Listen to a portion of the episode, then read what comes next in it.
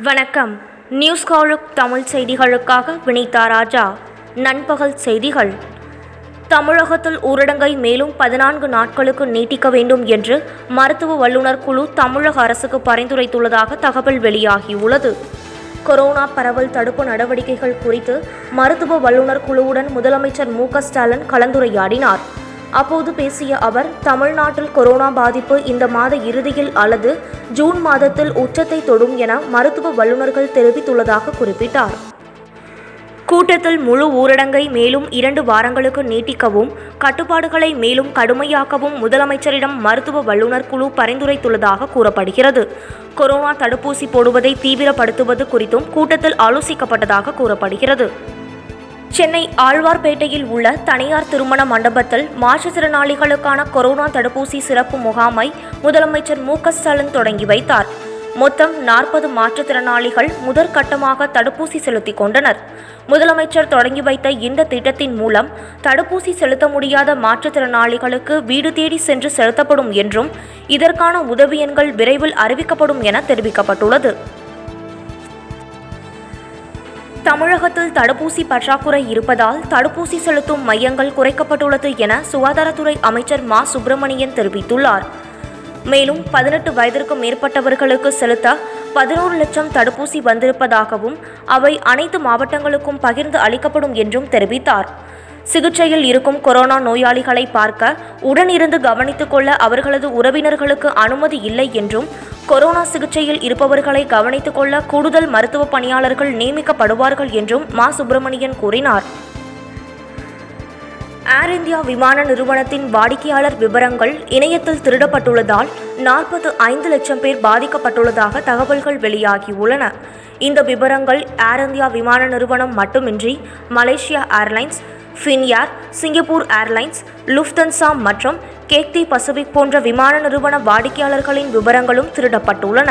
இதனைத் தொடர்ந்து வாடிக்கையாளர்கள் கிரெடிட் கார்டுகள் பாஸ்வேர்டை அடிக்கடி மாற்றுமாறு ஏர் இந்தியா நிறுவனம் தெரிவித்துள்ளது. கேரளாவில் கொரோனா கட்டுக்குள் வராததை அடுத்து ஊரடங்கு இம்மாத இறுதி வரை நீட்டிக்கப்பட்டுள்ளது. கடந்த இருபத்தி நான்கு மணி நேரத்தில் கேரளாவில் கொரோனாவால் நூற்று நாற்பத்தி இரண்டு பேர் உயிரிழந்தனர். மூன்றாவது நாளாக தொடர்ச்சியாக உயிரிழப்போரின் எண்ணிக்கை நூறை கடந்துவிட்டது. கடந்த எட்டாம் தேதி முதல் அமல்படுத்தப்பட்ட ஊரடங்கு இம்மாத இறுதி வரை நீட்டிக்கப்பட்டுள்ளது. கொரோனா தொற்று எண்ணிக்கை தொடர்ந்து இறங்குமுகமாக இருந்தாலும் அதற்கு பலியாவோரின் எண்ணிக்கை நான்காயிரத்தை கடந்து நிற்கிறது. கடந்த இருபத்தி நான்கு மணி நேரத்தில் இரண்டு லட்சத்து ஐம்பத்து ஏழாயிரத்து இருநூற்று தொன்னூற்று ஒன்பது பேருக்கு நோய் தொற்று உறுதியானது. ஆனால் இறப்பு எண்ணிக்கை நான்காயிரத்து நூற்று தொன்னூற்று நான்காக உயர்ந்துள்ளது. ஒரே நாளில் மூன்று லட்சத்து ஐம்பத்தி ஏழாயிரத்திற்கும் அதிகமானோர் நோயிலிருந்து குணமடைந்து டிஸ்சார்ஜ் செய்யப்பட்டனர். இதுவரை நாட்டில் கொரோனாவுக்கு பலியானவர்களின் எண்ணிக்கை இரண்டு லட்சத்து தொன்னூற்று ஐந்தாயிரத்து ஐநூற்று இருபத்து ஐந்தாக உயர்ந்துள்ளது.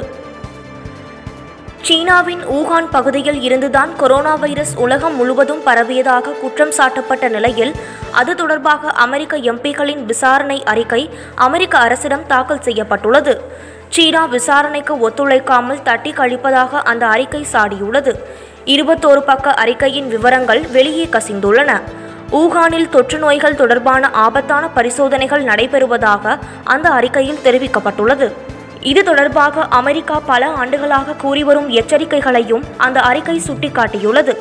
சீனாவின் ஆய்வுக்கூடங்களில் இராணுவம் நிறுத்தப்பட்டிருப்பதும் ஆபத்தான பரிசோதனைகள் நடைபெறுவதை உறுதி செய்திருப்பதாகவும் அமெரிக்கா தெரிவித்துள்ளது.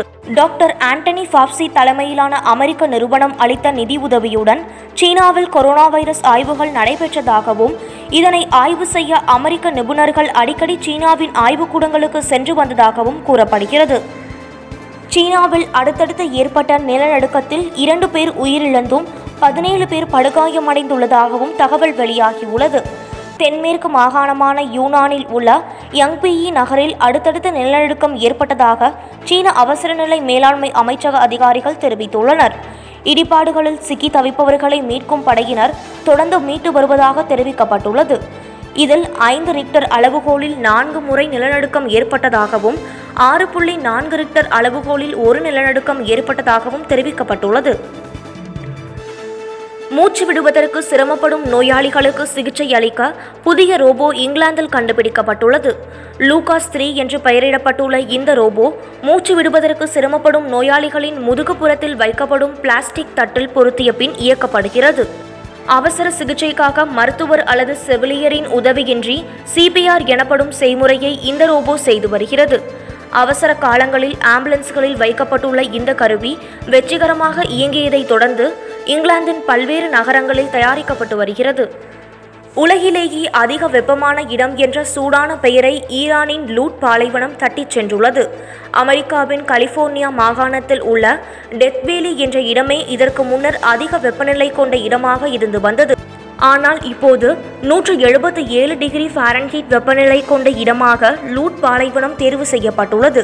இதற்கு நேர்மாறாக அதிக குளிர் நிலவும் பகுதியாக அண்டார்டிகா மைனஸ் நூற்று தொன்னூற்று ஒன்பது டிகிரி ஃபாரன்ஹீட் அளவிற்கு கடும் குளிர் நிலவுகிறது. வங்கக்கடலில் புதிய காற்றழுத்த தாழ்வு பகுதி இன்று உருவாகும் என வானிலை ஆய்வு மையம் தெரிவித்துள்ளது. வடக்கு அந்தமான் மற்றும் மத்திய கிழக்கு வங்கக்கடல் மற்றும் அதனை ஒட்டிய பகுதிகளில் இன்று புதிய காற்றழுத்த தாழ்வு பகுதி உருவாக வாய்ப்புள்ளதாக குறிப்பிடப்பட்டுள்ளது. இது அடுத்தடுத்து வலுவடைந்து வருகிற இருபத்தி நான்காம் தேதி புயலாக மாறி மே இருபத்தி ஆறாம் தேதி மேற்கு வங்கம் மற்றும் ஒடிசா இடையே கரையை கடக்க வாய்ப்புள்ளதாக தெரிவிக்கப்பட்டுள்ளது.